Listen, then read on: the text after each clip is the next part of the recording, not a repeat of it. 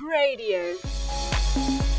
This is Bobby with your Catholic News headlines for the week ending the 16th of May 2014. In this week's news, Christian groups expressed disappointment with the budget's impact on families and foreign aid. Pope Paul VI to be beatified. Harvard Catholics respond to Black Mass with Eucharistic procession and adoration. Catholic priests murdered in Papua New Guinea, and bishops of Oceania gather in New Zealand.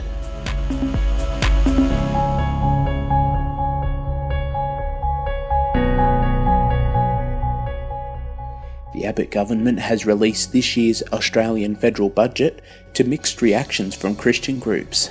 Under particular scrutiny has been the reduction of foreign aid assistance by spending $8 billion, with aid capped at $5 billion over the next two years.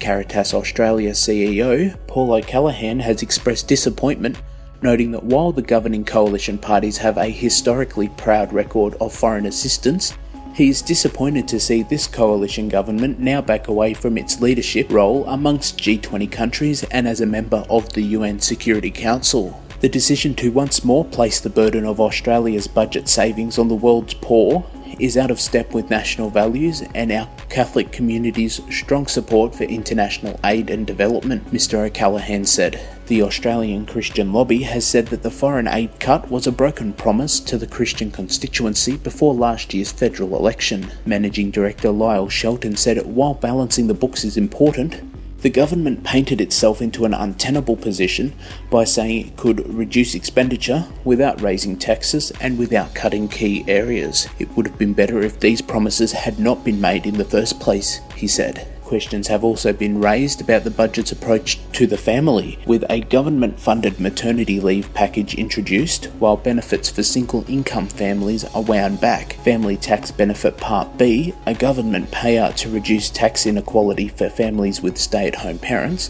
will have its income and age limits reduced, removing up to $300,000 of payments from single parent families who earn over $100,000 each year. Rosalind Phillips of Family Voice has said this budget is punishing stay at home mothers. A mother's choice to remain in the paid workforce while sending the kids to childcare institutions will be supported by up to $67,500 paid by the taxpayer and big business, Ms. Phillips said. Mums who do this nation a service by providing optimal childcare at home receive almost nothing, she said. There were some positives in the budget for Christians with the National School Chaplaincy Program, the NGO Cooperation Program, and Australian Charities and Not for Profit Commission maintaining funding in the year ahead. Pope Francis has recently announced that Pope Paul VI will be beatified on the 19th of October this year. The announcement comes following the approval of the late pontiff's first miracle, in which an unborn child was healed from severe brain damage and delivered safely through a caesarean section. Paul VI was the successor to John XXIII, who was canonised just three weeks ago, along with St. John Paul II. He was Pope from 1963 until his death in 1978. Paul VI is honoured in the Church for expressing the Church's position in protecting life and rejecting abortion and contraception in his papal letter Humanae Vitae.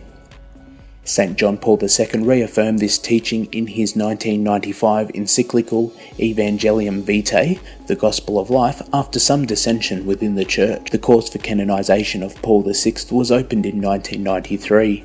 In December 2012, Pope Emeritus Benedict XVI recognized the heroic virtue of Paul VI and gave him the title Venerable.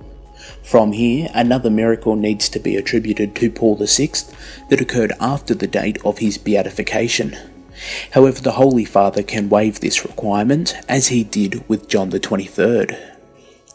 Expressions of outrage flooded Catholic social media earlier this week as a Black Mass was scheduled to be celebrated at Harvard University on Monday evening. This was soon transformed into awe as petitions and prayer arose in response to the news, resulting in the cancellation of the event's primary sponsorship.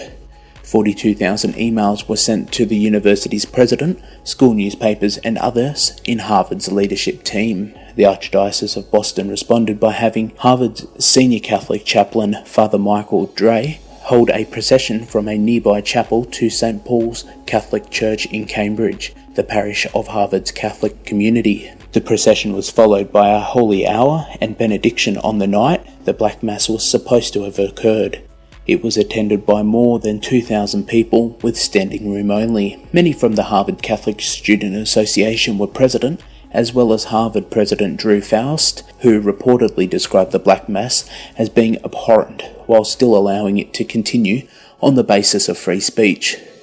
The Black Mass, initially to be sponsored by the Harvard Extension Cultural Studies Club, was to be held in the Satanic Temple of New York. It has been postponed indefinitely a Catholic priest has been murdered in what was reported to be part of a payback killing spree in Goilala Mountains off Papua New Guinea last week.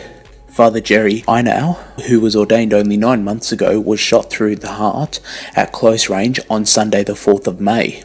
He was a native of the area and a member of the Kunimaipa tribe. Missionary priest Father Brian Cahill, MSC, issued a statement saying the cycle of payback killings in the area has been going on for more than four years.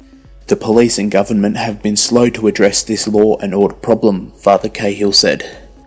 However, this last lot of killings prompted them to act, and a police contingent was mobilised to move to Kamulai by helicopter as soon as possible, he said. Father Casey Kitt, who had been a minor seminarian with Father Einau, said he was a very committed believer with a particular devotion to Our Lady. He never formally graduated in his studies as a priest, but he also never left his rosary beads, said Father Kitt. He believed that Mary was his mother on his side, and in fact that he adopted the name Mary before his surname. The bishop ordained him on that basis, he said. Father Kitt also said he hoped the impact of this killing would be a catalyst for peace in the area. Let us pray that we may be converted from our old ways and start to believe in the gospel and allow it to transform our lives, Father Kitt said. The Federation of Catholic Bishops' Conferences of Oceania met in New Zealand this week for their four yearly meeting. The bishops were treated to a traditional Maori welcome before their opening Mass at Sacred Heart Cathedral in Wellington. They have been discussing a number of issues, including refugees, pastoral planning, and earthquakes, and have also had the opportunity to attend workshops on various aspects of pastoral life. On his blog, Parramatta's Bishop Anthony Fisher said that the bishops had engaged in a moving discussion of Australian refugee policy. There was a strong sense that Australia's present policy is cruel and that we could do much better, Bishop Fisher said. Bishop Fisher's photos, videos, and reflections on the conference can be found at anthonyfisherop.wordpress.com. That's it for this week's headlines. Thanks for listening. For more details of those stories, or for more Catholic talks, interviews, and programs, visit cradio.org.au.